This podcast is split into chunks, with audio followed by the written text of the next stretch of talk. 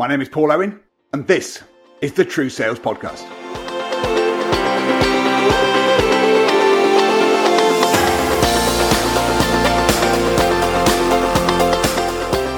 Welcome back to the show. Me in the studio alone uh, again for a solo session. I promise we have some more guests coming soon. Um, so, what do we have in store for you in this session? Well, I want to talk to you today around this misunderstanding that it's what we know that makes us money.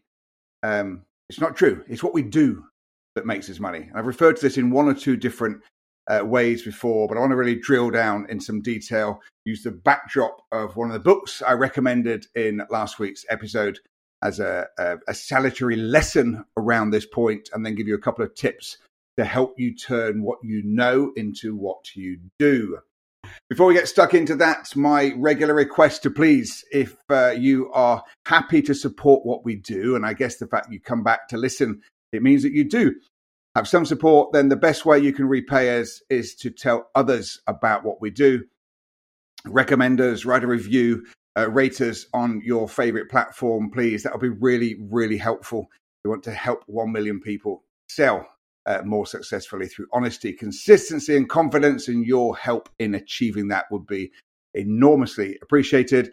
And for your own uh, reminders, make sure you subscribe. Uh, that does help us as well. The more subscribers we have, the more profile we have, the easier it is for people to find us.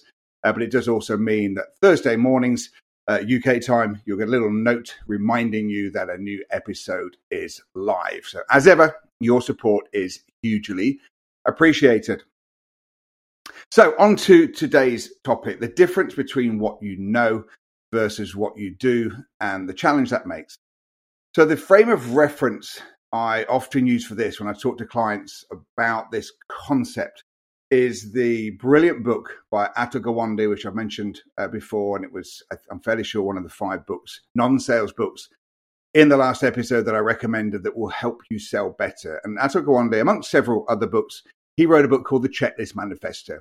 And the central premise of the Checklist Manifesto was this the World Health Organization came together in 2004, bringing experts from around the world, surgeons from around the world, to address a significant problem. In that year, across the millions and millions of operations, over 4,000 different types of operations, across hundreds of thousands of different locations, millions of operations, um, quite scary numbers um, were quoted. Seven million people were um, subject to injuries, disabilities caused through mistakes made in surgery, and one million people died uh, either on the operating table or soon afterwards because of mistakes made in surgery. Quite frightening uh, numbers. And they brought together a group of experts in order to try and address this problem. What did they do?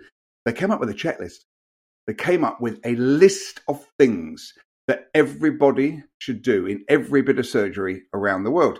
Predominantly, that checklist covered the time before the operation and after the operation. Things like things like washing your hands uh, sounds ridiculous, right? Um, making sure that the all the tools uh, were were there, making sure there was enough anaesthetic there, making sure there was enough blood on site of the right type for the um, the, the person uh, on whom they were operating. Um, making sure they knew what the operation was. There are some shocking stories about leg amputations, uh, which were the wrong leg, uh, and such things. So, making sure if you've had a, um, a an operation in recent years, you probably had a black marker pen uh, actually delineating the uh, area on which they're going to operate, which leg, which arm, whatever it might be um, this idea of just making sure the simple things were done at the end of operations, making sure that all the uh, all the tools, all the operating tools, could be seen uh, that actually not been left inside bodies, uh, and making sure that the stitching happened properly, making sure the the, the antiseptic stuff was used properly, and just just little things. The point about the checklist manifesto in the world of surgery is that none of those things on the list were new pieces of information. Nobody in medical circles was saying, oh, what a good idea that is.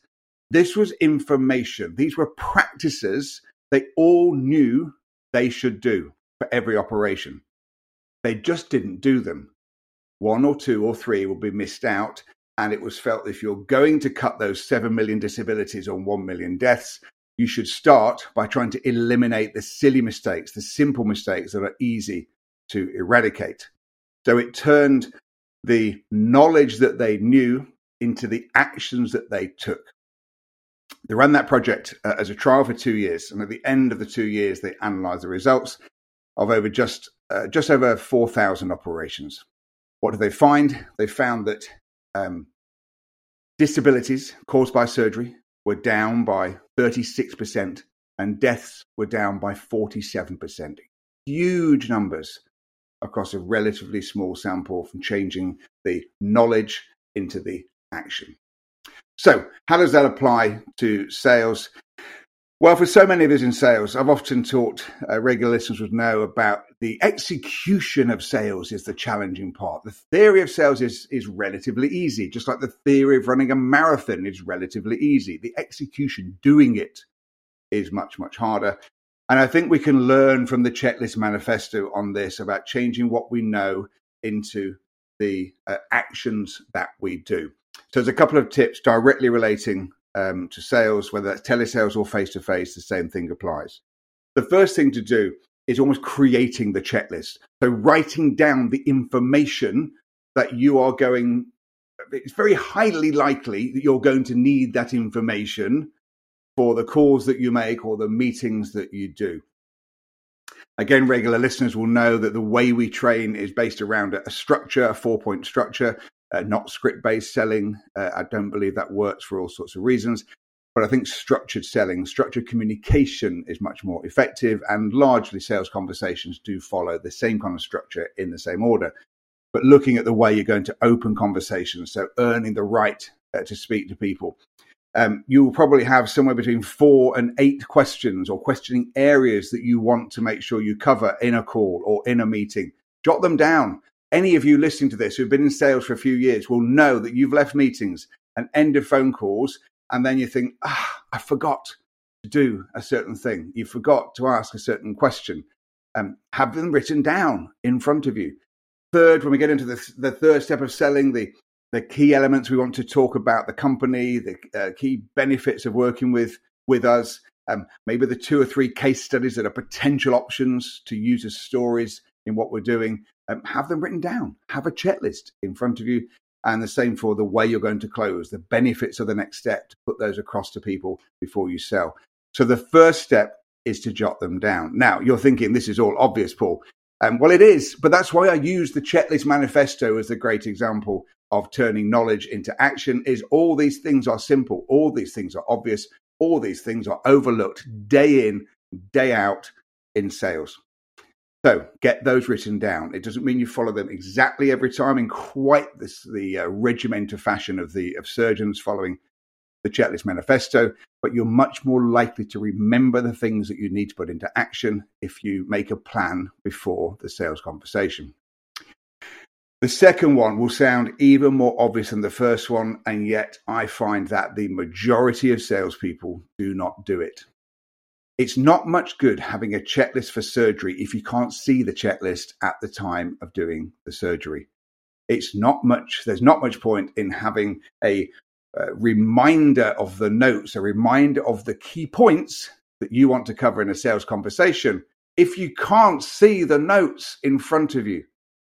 And so make sure the notes are visible. For telesales teams I've worked with across the world, and I cannot believe how many times I ask them about their notes and they say, "Oh yes, I've got them," and they're scrambling around under stained coffee um, uh, mats and other notes and books and and other uh, paraphernalia around their desk, and they can't see their notes. All their notes are spread across four, five, six different sections of their notebook.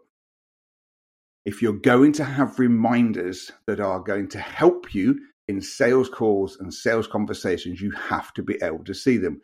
And I think you can also have them for sales meetings. There's nothing wrong with going in with a book, with notes in front of you uh, to refer to. There's a sometimes a bravado, I think, around sales where you know it's uh, oh, it's it's uh, all up here, mate. You know, can't can't jot this stuff down. It's all in my brain. Um, congratulations. I don't think that's the point. The point is to have productive sales conversations. The evidence I've seen in 10 plus years now of training people and 20 plus years of sales is you're more likely to be consistent if you're well prepared. And part of that is taking notes. And if you can actually see those notes in front of you. So in a meeting, not structured, uh, scripted lines, that's not the way to do it, but reminders of the key points you want to cover across key parts of the conversation is really, really helpful. So please remember sales success, just like medical success, is not down only to what we know. It's more likely down to what we do. Having some preparation to put together the key areas we want to cover and then being able to see those notes is the key part in developing consistency in sales. Everybody can be good sometimes, but very few people can be consistently good without preparing, without having systems, without having processes to help them do so. Now, I want to end with a rather um, depressing uh, fact that taking us back to the checklist manifesto, taking us back to that World Health Organization uh, research nearly 20 years ago now. That happened is we still to this day have uh, millions of operations happening that are not using the checklist. People are suffering disabilities, they're suffering death on the operating table. Sometimes, not always, but sometimes because the basics haven't been followed, the systems haven't been put in place to take knowledge that we have into action that we do. Let's make sure that you don't make the same mistake in the world of sales. Prepare, have notes in front of you, and you're much more likely to be consistently successful. I hope you've enjoyed today's solo podcast. Do come back again for more. My name is Paul Owen, and you've been listening to the True Sales Podcast.